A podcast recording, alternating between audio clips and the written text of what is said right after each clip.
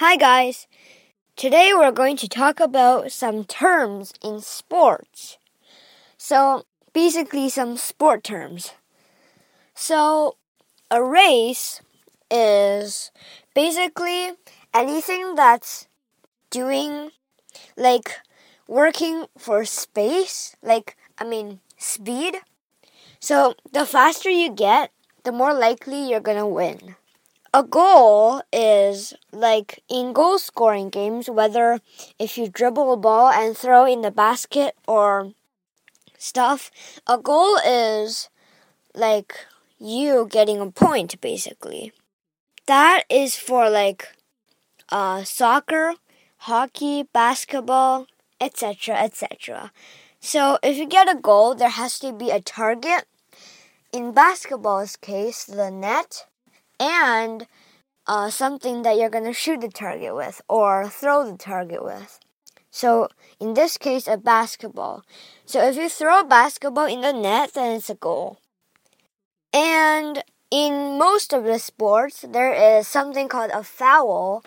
And a foul, it's basically going against the rules of the game. Maybe in basketball, kicking the ball with your feet. In soccer, when when you're like in game mode, touching the ball with your hand, or if you're if you're a goalie in soccer, going outside your penalty box, penalty box. And there are many ways to foul, and they're punished in different ways. And most sports, I would like put sports into uh into two categories. One, sports that work toward a goal.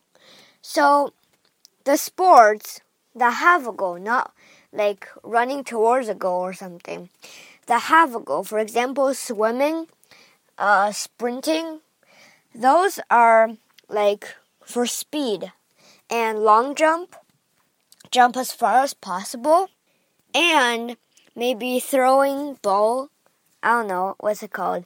Um, free throw, I think it's called. It's the farther you throw it, the more points you get.